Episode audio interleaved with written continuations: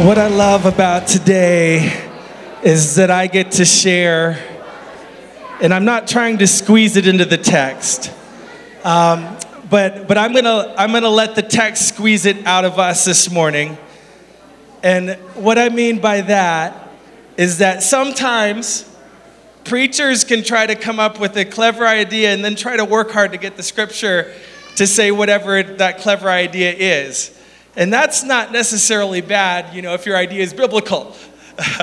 but it's better when the text just kind of bleeds it out in its own words to you. And the idea of this series, and I hope you follow up with us next week and you're here with us, but the idea is simply this that under pressure and in hard times and in the most difficult of times, our faith can deflate or inflate.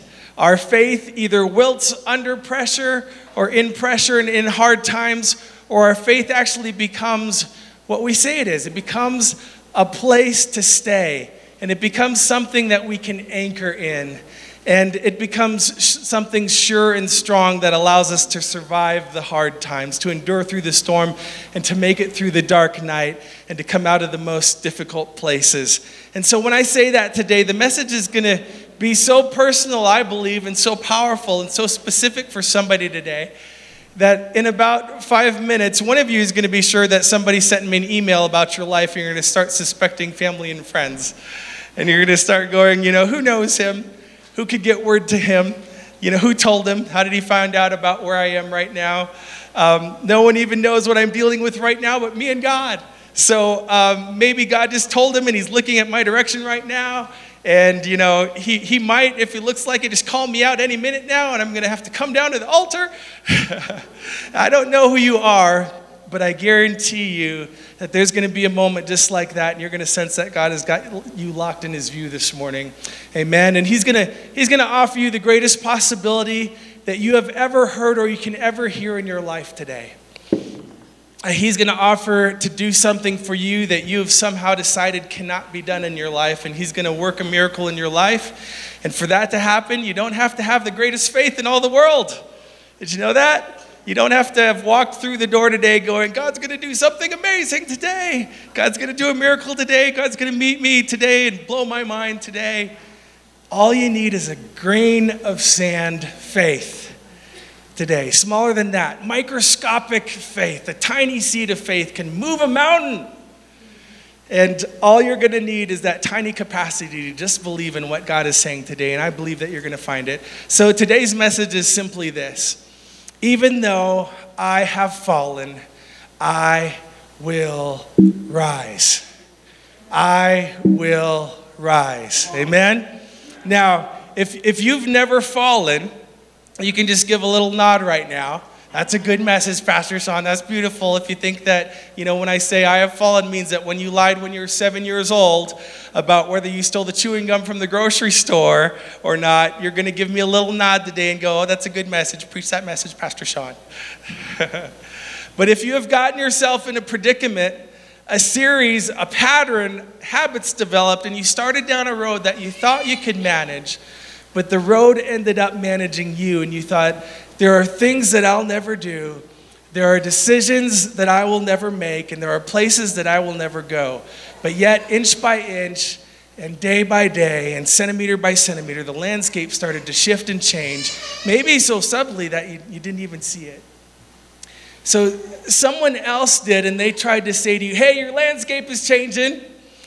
And you said, I'm good. And they said, Well, your circumstances are starting to look troubling they're starting to point some things out in your life, and you said, Well, I've got everything under control. I can manage it. I'm still okay. That's what we like to do, right? But at the end of the day, you're not okay. And anybody know what I'm talking about? You don't I don't need a show of hands today, but yeah. So so we're not talking about I know you took a paper clip from the bank. I'm not talking about that. We're talking about people that are down, way down deep in a chasm of disappointment.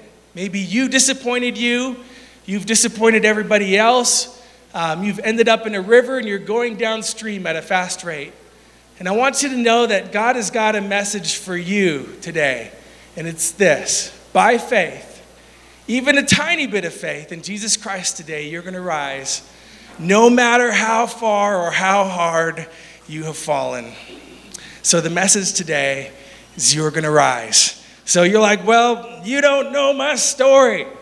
And I hate it when pastors do that. Anybody feeling that right now? Listen, I'm, I'm just trying to be faithful to share what God put on my heart today. But maybe you've rolled in here and you're like, one thing I don't like about preachers is when they stand up and they start talking like they know what everybody's doing and how people are living. and listen, I'm telling you, I don't need I don't need to know your story. And you don't need to worry about whether or not you're going to qualify for this talk today. Um, you don't need to spend time right now in your mind believing the enemy any longer, is what I'm trying to say this morning. Because the enemy has a simple one two punch, a simple one two punch plan.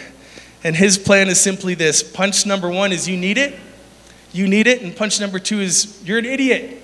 That's what he does. He says, You need it, you're an idiot. You need it, you're an idiot. So, anybody feeling that? I mean, punch number one is this. Punch number one is if you do this, it's gonna feel good. It's gonna be amazing. You deserve it. You should have it. You should try it. It's gonna be fun. It's gonna be exciting. It's gonna fill something in your life that nothing else has filled up. It's gonna do something for you that nothing else has done. Um, this is what you should do. No one's gonna find out. It's just one time, it's just a little step. You should try it. You should do it. You should go for it. That's what you deserve.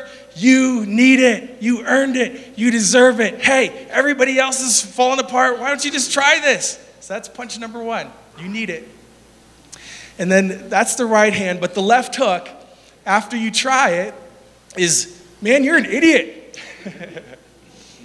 that's what he does. What kind of a Christian are you? You're a Christian?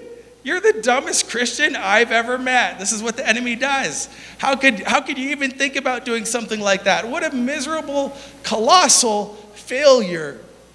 Don't even get your hopes up. Don't even think about it. God is done with you. You don't have a chance. You'll never get back. Isn't that crazy? So you're, you're, you're like the commercial that we all had burned into our psyche for a decade of watching senior citizens helplessly falling in their homes and they said, I've fallen and I can't get up. So they were really in, they weren't really interested in what happened. They were just trying to sell you the little button that you can push, right? And people bought them, and people are still buying them. But the worst part of it is when we make a colossal mistake or a bad decision because it comes with consequence.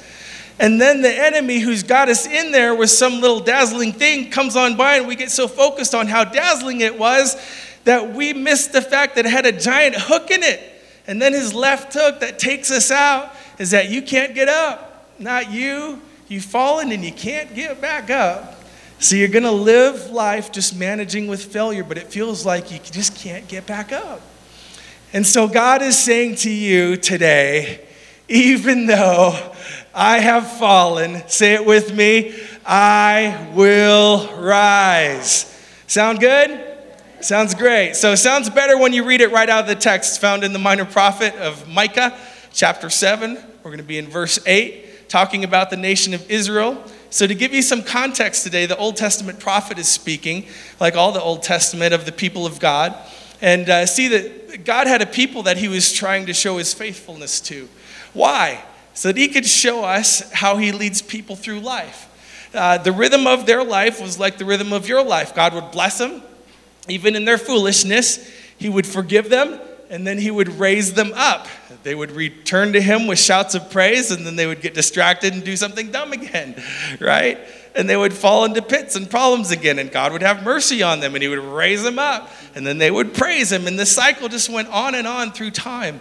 And these prophets would come along to challenge the people, but they would also come along to, to offer the people promise and hope because God had a plan. And can we just grab onto that today? Can we just grab onto that? God's working a plan in this room today. So, in the middle of our failures and in the middle of how far down we have fallen, God is not absent in the equation. Can I get an amen? But He is working to plan the day, and you're in the plan today.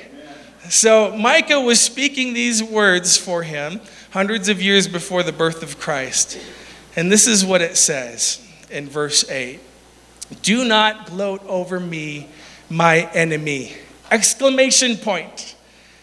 Punctuation is important, right? Do not gloat over me, my enemy. This is the left hook.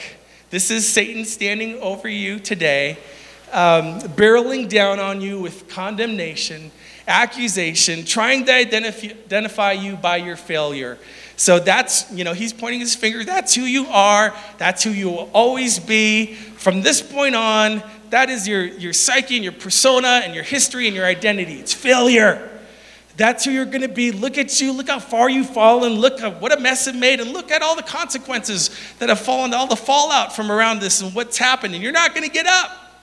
And so Micah comes in, comes right in with some defiant faith, even in a difficult moment. And he says, Here's what we're going to be able to say today. Don't gloat over me, my enemy! Exclamation point. And here's why, though. Even though I have fallen, say it with me, I will rise. And we just say it with a little defiance this morning, with a little bit of gusto. Let's try it again. I will rise. Even though I have fallen, I will rise. No qualification here on when you fell or how you fell, the circumstance, the collateral, the fallout. Even though I have fallen, I will rise. And then he amplifies it to just give it all the grit that it needs. And he says, Though I sit in darkness, the Lord will be my light. And this has been the story from the very beginning. I've been thinking about this message and thinking about all the people um, that this word is going to come to today and all the crazy circumstances.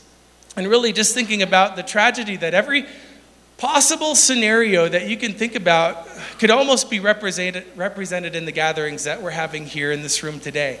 And somebody has got to be thinking because the enemy's left hook is, you know, too far, bro. You've gone too far. Not this time, ma'am. Never again for you. Those are the lies that he's speaking into to your mind. And somehow you've taken that on and you've, you've onboarded that reality. And I just want to blow that up with you today okay, and say that it doesn't matter what you've done or how far you've fallen today, you're not excluded from this promise. And the reason I know that is because this is our story. This is our story. And I, I went back to double check because I was pretty sure that between chapter 2 and chapter 3 of Genesis, and we all know chapter 3 of Genesis is a train wreck. If you've been uh, reading through the scripture, it's the, it's, it's the worst case scenario of God doing the very best for people and then people doing the very worst with the opportunity and the choices that they had. So, in this text, between chapter 2 and chapter 3, the header in a lot of Bibles says something like this it says, The fall. This is, I, I grabbed a screenshot from mine. Um, it says, The fall. Uh, the great fall for some of you, or the fall of mankind, depending on the, the paraphrase or the translation that you're looking at. So, our story begins with the beautiful God and quickly comes to the next scene of our story, which is the fall of humanity. And I, I, take you back to chapter 3 today so that you can eradicate the struggle of wondering if you've done too much to be the exception to the rule because you didn't walk with God in the cool of day. Or, you know, you didn't wake up the very first time you woke up with Almighty God breathing His life into your nostrils.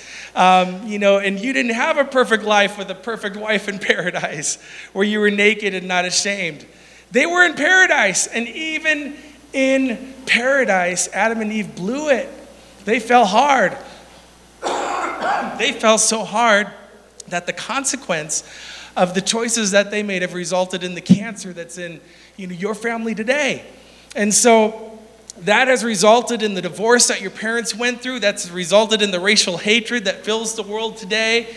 That's resulted in seemingly innocent people being stabbed on a street, all of that is collateral of their decision.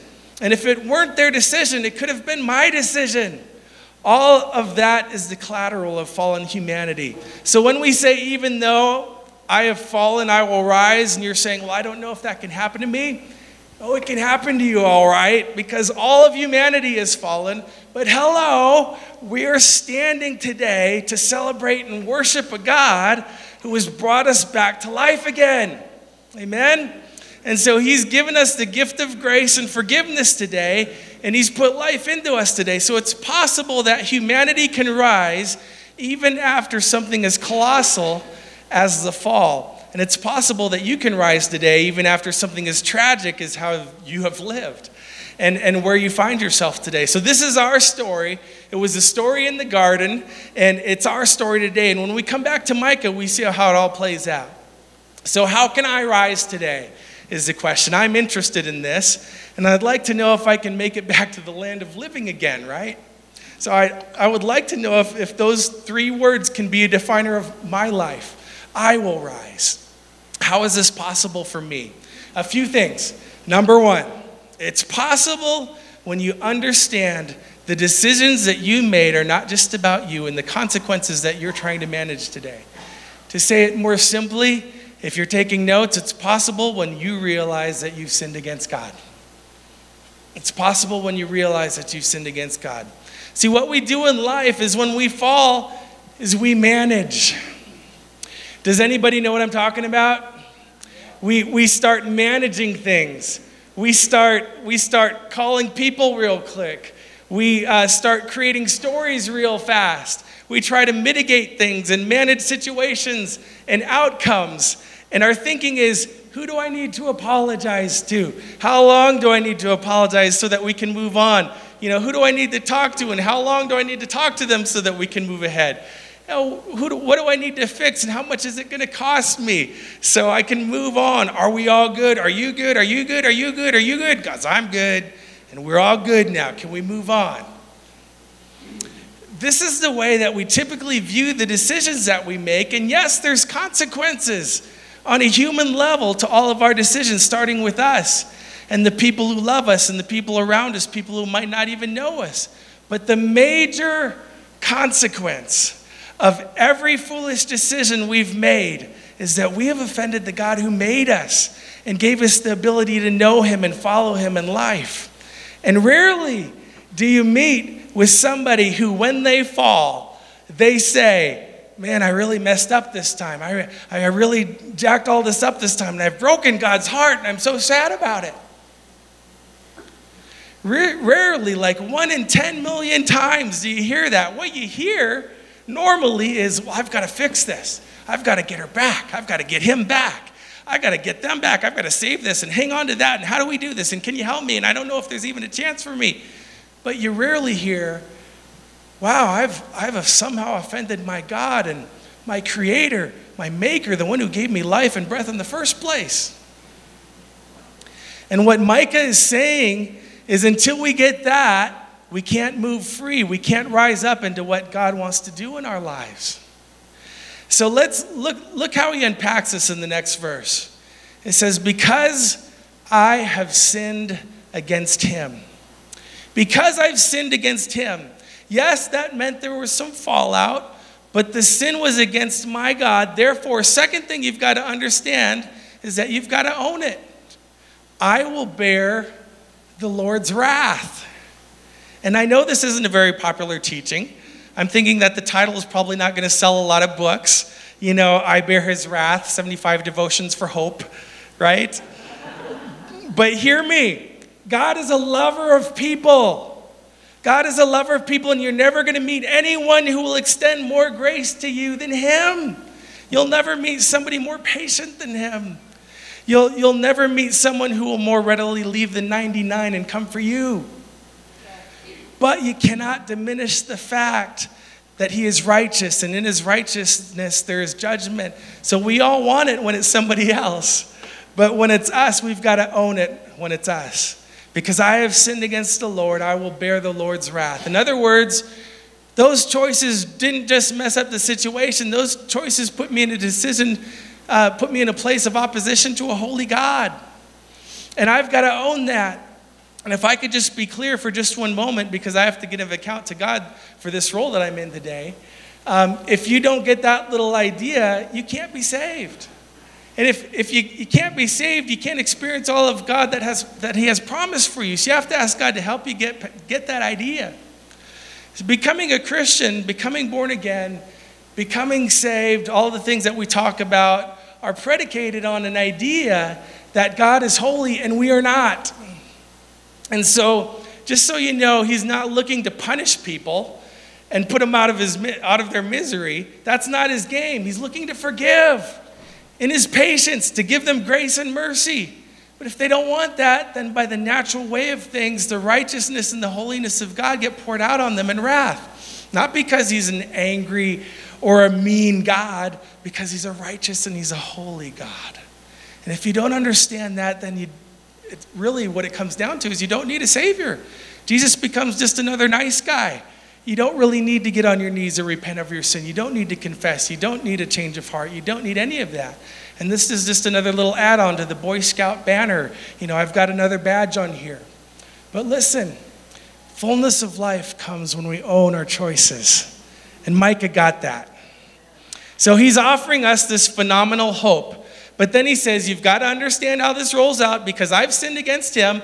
Number one, number one thing, I'm going to bear the Lord's wrath. Number two thing, I've got to own that. But then this next word is the killer word in this text. It says, until. Until he, the Lord, pleads my case and upholds my case, he will bring me out into the light and I will see his righteousness. So, if I can just give a mental picture here, it looks something like this. In the day of Micah in our day today, you're down in a hole. It could be, honestly, decisions others have made and you're down, you've fallen, or it could be your choices and you've fallen, you've taken a lot of people down with you. And over here is this legal system that's going on, and something's going to be agitated over here. And you have a shot, maybe, not a big shot, but a shot over there. And there's a stack of cases. There's a stack of cases and a stack of cases and a stack of cases and a stack of cases. 50,000 miles down that way. The cases are still stacked up. And somewhere in there is your case. And it's, it's the legal system. And if you're waiting and, and somehow they haven't gotten to your case yet, they haven't gotten to your hearing yet, they haven't gotten to your arbitration yet, to your mediation yet. The results haven't come, and you're in that waiting game until your case gets heard. Until somebody can stand in the gap for me and mediate for me. And so that's what Micah is saying. He says, I've sinned against the Lord, and right now, all of God's wrath is coming, but there is this little seed of faith in me based on what I've understood about the story of God since Genesis 3, when God made skins from animals and covered the shame of Adam and Eve, that was just the beginning and a twinkling of a story that was going to unfold, namely the grace of God in Jesus Christ. And I've got a little belief in that. So even though I've fallen, and even though I've only got wrath coming right now, somewhere in there, my case is waiting to be heard, and I'm just counting on that moment. So here's the most amazing thing to me today. Praise God for it. Micah was waiting for what we have already seen and understood. He was hoping for what we have already witnessed. And he was just foretelling a promise, people, that we actually are living 2,000 years after the fulfillment of that promise. So we're not waiting for our case to be heard this morning. We're looking back and celebrating that our case was heard. Amen. We're not waiting for God to make a decision about whether we can rise again or not. We are standing in the reality that God has made a decision about whether we can rise again or not. We are standing in the fullness of that today. And so that's what Paul was writing in Ephesians chapter 2. He just spells it out as clearly as he can. He says, As for you, you were dead in your transgressions and sins in which you used to live when you followed the ways of this world and the rulers of the kingdom of this air and the spirit who is now at work in those who are disobedient. All of us, come on, let's say that together. All of us also lived among them at one time, gratifying the cravings of our flesh and following its desires and thoughts. That's how we got in the predicament. And here is the result. After we did that, like the rest, we were by nature, or the result of that, deserving of wrath. But the story doesn't end there. So many people want to conclude the story and say, now we're going to have an invitation. Now we're going to come up to the, to the altar. We're all objects of wrath, hellfire, damnation. This is our message for the world. Come and get Jesus. But that's not the whole story. Yes, that was our reality, but then there is a phenomenal and an amazing conjunction in our story, the until in Micah 7 is connected to the but in Ephesians chapter 2. The until in Micah 7, where it says, until the Lord pleads my case, is connected to the conjunction but that we get in Ephesians chapter 2 because we have the whole story now that is unfolded. So we were all by nature objects of wrath, but that's not where the story ends. If we keep on reading, it says, Because of his great love for us, God, who is rich in mercy, made us alive with Christ, even though we were dead in our transgressions. It is by grace that you have been saved. And God did what? Raised us. He raised us. Even though I have fallen, I will rise. How am I going to rise? Because someone is going to intervene, and through their intervention, no matter how far I fall in life and how many times I have fallen in life, there's a possibility for me to be lifted up out of whatever I have fallen into by the work and by the person of Jesus Christ. And that's our story. That's our story. This is the message of the gospel of Jesus. God takes broken people who have fallen and he raises them up to everlasting life. Any, anybody else watch the Notre Dame Cathedral fire on the news this week? You're kind of watching that. So many historic um, relics, you know, irreplaceable treasures that are just part of the, the national story over there and memories. And it's just a landmark place for, for those who love Paris, right? And I know that that kind of architecture isn't common in churches anymore, but I kind of admire, you know, the steeples and the, the stained glass windows and the, the aisles and the red carpet and the, the steps up front. Anybody know what I'm talking about? You know, it's just something that's just kind of, just, there's, there's something about it. And so I'm, I'm, I'm thinking somebody needs to build a Holy Spirit happening church with some phenomenal stained glass in it. and um, because stained glass doesn't just evoke a memory, it actually tells a story. Um, here's a picture of some of the beautiful stained glass that was uh, saved in Paris last week. It tells a story. And that's the beauty of today. I think we've got to get a stained glass gospel today because what is, what is a stained glass gospel? It's that God takes stained glass, and I underscore the word stained. He takes stained glass and he pieces it together and he makes it something that reflects a story of grace and beauty. This is our message. This is who we are. This is what's on the table today. But to get there, we've got to understand that we sinned against God. Well, I've got to deal with some people, Sean. Well, yes, you do. And the best chance that you've got at doing that is to embrace your relationship with God. You've got to own it, like completely own it, not offload it. Well, it's because of my parents. It's because of the way that I was brought up. It's because of this genetic thing or that or this or something else. You've got to own it. But then you've got to embrace the fact that someone pleaded your case. Micah says, until he pleads my case and establishes my cause, he will bring me out into the light, and I will see his righteousness. When you get ready to preach a message, you read the whole text and you read the whole book and you read chapter one to the end of chapter seven, and you step back and you look at it again and you read it all so that you can squeeze it all back down to your text and hopefully kind of really know what's going on in the story, right? And so as I was reading through this chapter, verse 19 really grabbed me. Let me read it for you this morning. It says, You will again have compassion on us. You will tread our sins underfoot. That's what we're saying. Don't gloat over me, my enemy, because yes, you seduced me, and now you're condemning me, and it wasn't your fault, it was my fault. But you did a really great job of keeping me up for a long time so that you could squash me and stand over me and condemn me and accuse me and try to identify me as a failure.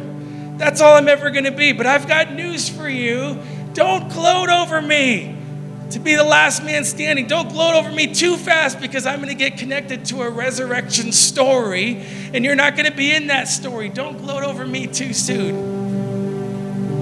That's defiant faith. That's not me trying to shift blame. That's just saying, oh, by the way, I'm going to deal with my stuff, but you've got stuff coming too, bro. and here's how because God's going to tread our sins underfoot and hurl all our iniquities into the depths of the sea. You've got to realize that your sin was against God, and you've got to own it and know that wrath is the right response. And that even though there's going to be grace in your story today, there's, there's still going to be a storm, but God's going to walk through that storm with you. You've got to embrace your advocate today and agree with the finished work of Jesus. That he has pleaded your case and established your right hand. He hurled your iniquities into the depths of the sea. So when I read verse 19, immediately my mind went to the Mariana Trench. I Googled it because I needed to brush up on the facts. The Mariana Trench is east of the Philippines and the Pacific Ocean, and it's the deepest place on earth. 36,000 feet deep. 36,000 feet deep in the ocean. The only thing that lives down there is some exoskeleton, low end microorganisms, but it's down there. And the deepest part of the Mariana Trench is called Challenger Deep. And I just immediately had that picture. Christ has hurled your iniquity into the depths of the sea. And if you want a reference point for Challenger Deep, just take a look at this picture. If you were to take Mount Everest and you would put it into Challenger Deep, you see that highest triangle, triangle there? The surface, the top of Mount Everest would still be a mile underwater. And yes, we can look at as far as the east is from the west, and I love that because you can't measure that. And I always say that when the enemy comes with guilt and shame, you know, tell him to go measure the distance from, from east to west and get back to you. But I also love this picture. Verse 19 He hurled our sin down into the depths of the sea, down into Challenger Deep. so far down that you could put Mount Everest down there, and there's still a mile to go down below that. And how did he do it? He didn't do it by throwing them overboard, he did it by going down there with them. Day one, they nailed him on a tree at nine o'clock. Friday, he died at three o'clock in the afternoon on a cross, bearing all the wrath, the guilt, and the shame, and he pleaded your case. So, this is for John. I stand in his place and I take all of his sin and I take all of his decisions and all of his guilt and I take the shame and I take the blows and I take the punishment and I'll die the death. Father, this one's for John. And Deb, I'll plead her case today. This one's for Ben. I plead his case. Father, I plead his wrong, all his foolish decisions, all the distance that he ran, all the pain that he's caused. I plead his case today. I stand here for Emily, God. I drink her cup, her cup. And that's when he pleaded your case. Day one, it's a three day story. They had to hustle to get him off the cross. That's why they had to borrow a tomb. They barely got his body wrapped when they had to put it in the tomb because day one ended when the sun went down. And no one could work on the Sabbath. So you've got to flip your mind upside down to kind of understand the death and life of Jesus. Days didn't start in the morning in this culture in this time. So days started when the sun went down. It's a three day story. So day two started Friday, sundown. And the scripture says, Jesus went down into the Mariana Trench, down into Challenger Deep, down into Hades, it says, carrying all your stuff with him. All the way down to Hades, he went Saturday, day two, ended Saturday at sundown. So Jesus didn't rise from the dead when the woman showed up at the tomb. Understand that he didn't rise right at the peak of Easter sunrise service, you know, singing, Because he lives. yeah, I'm pretty sure he didn't wait one second past sundown, Father God, to say, It's time for three words to become true, words that have been spoken and prophesied since the days of Micah. Though I have fallen for you into Hades, down deep into the darkest place, it's time now. Even though, Jesus says, I have fallen, I will rise. And you see, you see the, the scene, the picture of the cross, even at Notre Dame, after all of the, the fires and everything has, has, has stopped, it, it seems like there's, there's always a story of the cross rising above the rubble. I will rise. And at sundown, at the garden tomb, Jesus Christ came up out of the grave again, alive. Having triumphed and trodden on guilt and shame and death and all of hell itself. And he's saying to you, Come with me and I can lift you out of your challenger deep. Would you stand with me today? And he's calling to you and he's saying, You will walk again.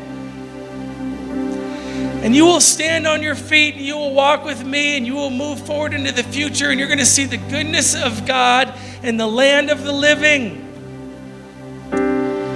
You will live and not die and declare what the Lord has done. You will be a light and defined by purpose. You will be in my story, and you're going to lead other people to me, and you're going to be a story of redemption for my glory. And Micah says it can happen to you today. Even though I have fallen, I will rise. And even though I sit in darkness, right now, the Lord will be my light.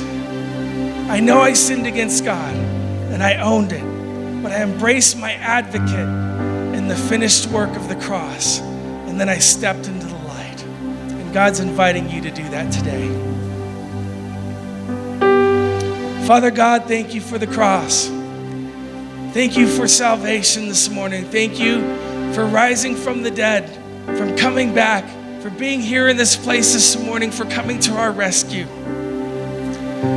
for offering us a way of rescue, for giving us new life, new hope, everything that we can find in you healing, new life, a firm foundation. God, wisdom, Holy Spirit, wisdom to walk through every decision that I make. Lord, you're a faithful, you're a faithful friend. God, thank you for, for being real and alive and present in our lives. Maybe you're here today, this morning. You're here on Easter Sunday, and there's no mistake that you're here this morning. Jesus is calling your name, and He wants to have a relationship with you. Maybe you're here this morning and you need to resurrender. He said, I've been living my life my own way for too long. And I know what it is to follow after you, and I need to come back to you, Jesus. God, even though I've fallen, no matter how far I've fallen, no matter how deep and dark the pit, Lord, I will rise. And it's not in my strength, but it's by yours. So, Father God, I grab onto that today. I grab onto the truth that you are my rescue. If that's you, with every head bowed and every eye closed this morning, we just want to give you an opportunity. We don't want to embarrass you. Nobody else is looking but me right now. Would you just raise your hand and say, Yes, I want to either surrender my life for the first time this morning or resurrender my life? Put your hand up high in the air. Thank you, Jesus. I'm going to give it just a few more times. You can put it down. Is anybody else? Put your hand up in the air. We want to pray with you and agree with you this morning. Father God. All right, let's all pray this prayer together. Would you repeat this after me? Father God, I give you my heart. I give you my life. I surrender all that I am to you, God. My life is yours. Thank you for the price that you paid on the cross for me. But thank you for rising again and coming to my rescue. I grab a hold of you today. Be the Lord of my life. I follow hard after you with everything that's in me. In your mighty name I pray. Amen and amen. Come on, let's celebrate this morning. Thank you, Jesus. Thank you, Jesus. Thank you, Jesus. Thank you, Jesus. Oh, Father God, uh, we, we, we do this because we want to we want to follow hard. We want to serve you, God. We want to see uh, this city come to know you, Father. So for, for those of us that already know you this morning, God, we leave this place this morning with a sense of, of passion and, um, and hope, Lord, that you will use us um, to bring others to you, Lord. We say we love you so much. We say we love you so much. This is all for your kingdom, all for your glory. In your mighty name we pray. Amen and amen.